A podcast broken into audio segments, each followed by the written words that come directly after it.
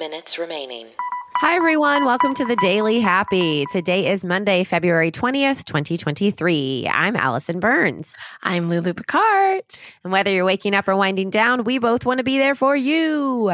Yes, and you can absolutely be there for us by telling a friend. Like, just tell them about one of the cool stories you heard this week. And then when they're like, oh, wow, where'd you hear that? You can be like, oh, there's this podcast, like a 10 minute podcast. How hard can it be? And then go take your friend and then go sit somewhere with them for like 10 minutes. And as they listen to it, stare into their eyes and find out if you're daily happy buddies. And if that doesn't work, email us at 10kdollarday at gmail.com. We'll be your friends.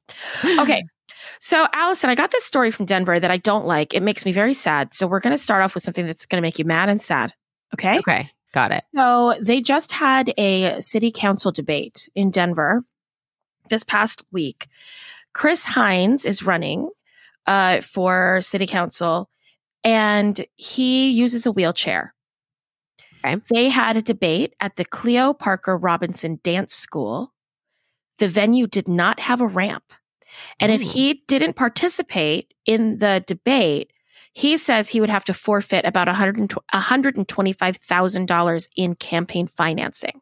Oh, okay. So he had to be in this debate. Yeah. So he had to climb out of his wheelchair and onto the stage in front of the crowd in order to debate. what? Exactly. What? That's What? that is exactly how I feel about that. Okay. Huh. Uh huh. I don't, I mean, what, what year is this? Exactly. He he he even says like the ordeal was not just humiliating. Can you imagine? Can you? No. just- I can't even That's imagine. the thing. I can't because I can't. And the thing is, it's like this. Um, the ADA Act, the Americans with Disabilities Act, which is the one that if any of you have ever built a business in the last ten years, you have to do so many things, right? Yeah. Like you have to make sure you have an accessible bathroom. You have to have a ramp so that people don't have to go through this when they Right. try to come to your business. But if the building is more than 30 years old, it kind of gets like grandfathered in. And I talked yesterday about the theater I'm working in, the amount of stairs I have to use Right. just in order, like, you could never build a theater that way now, right? No, not at all because people, it has to be accessible. Yeah, but I'm just kind of uh, annoyed because I've come up with this now it, a lot in the past year that older buildings can just get away with it because they're older. Like, Oh, Even is the- there some sort of like clause or something that lets them get away with it? I think if they are old enough, they don't have to be ADA compliant. Really? I believe Like because they don't have to go through it. there is zero way that an actor with a disability, a true like mobility disability, could do a show at the theater I'm in. Wow. Because there's also no room in that Mhm. theater to have a dressing room. There's no there's no dressing room space. Mhm. There's no backspace besides the wall of the theater. yeah. So I just don't, I literally don't understand. And even the theater we were in in Boston at Harvard, if you were a guest at the theater that needed an, an accessible bathroom, the Mhm. only one was in our green room. Oh. So even in the middle of the show, you would have people coming into our green room. Like it's just not, and that's the thing. Like no one wants everyone in the world to know when they have to go to the bathroom. Like you Right. don't want to have to ask for a concession. No. you don't want to have to ask to go into someone's private space. You shouldn't Mhm. feel like you're interrupting. Like I just don't think that that's great. So anyway, Yeah. That's hard. Oh. uh, yeah, lots. It, no one. I'm just. I just feel so bad for the city councilman. I have no idea what his politics are, everyone. But I'm just saying, no one should have to do that. yeah. That's crazy. You can find a photo on it, which has been shared with the with this person's permission. Thank goodness, Okay. because he wanted everyone to see what a grown person Ugh. going to work has to deal with when It's they awesome. don't oh, awful. uh, do it. Ultimately, they say the electric wheelchair was actually too heavy. Can you imagine this? No. So he tries to climb on. They can't get the wheelchair. He's he's now on the platform. They can't get the wheelchair on. So then they decide to hold it in front of the platform. After all that, they decide to hold it on the floor. Oh my gosh. Like, who was in charge of this? remaining. I don't know. Like, they need to be fired. it's just it's just so hard like i just feel terrible it's just terrible it's Yeah. terrible you want to go to a funnier story Yes. Well it does deal with prostate cancer but i promise it's kind of funny. There there is a us cancer patient. He has prostate cancer. And until he died after he was after he was diagnosed right he developed an uncontrollable Irish accent, but he is not from Ireland and has never been there. It is foreign accent syndrome. No. It is more common in patients following strokes or head trauma or who have psychiatric disorders. And that comes from experts from North Carolina's Duke University and the Carolina Urologic Research Center of South Carolina.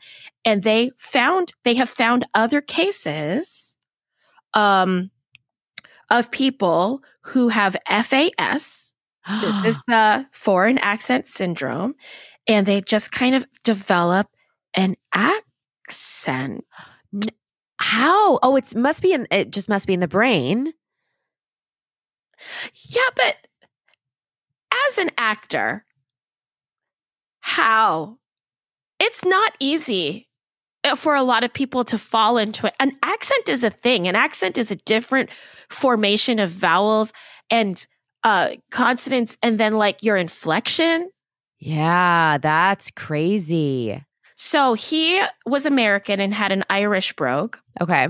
There was also in 2010 a, a woman in the UK who had a native West Country accent, and then it was supplanted by a Chinese lilt.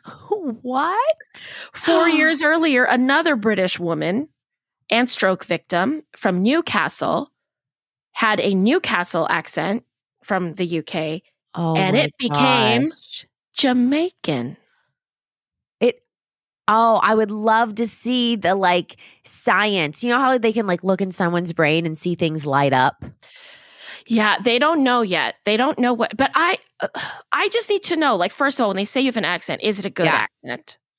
That's crazy. Like, are you talking about this man could go to Ireland and people Right. would think he's that? Because that's a different thing than,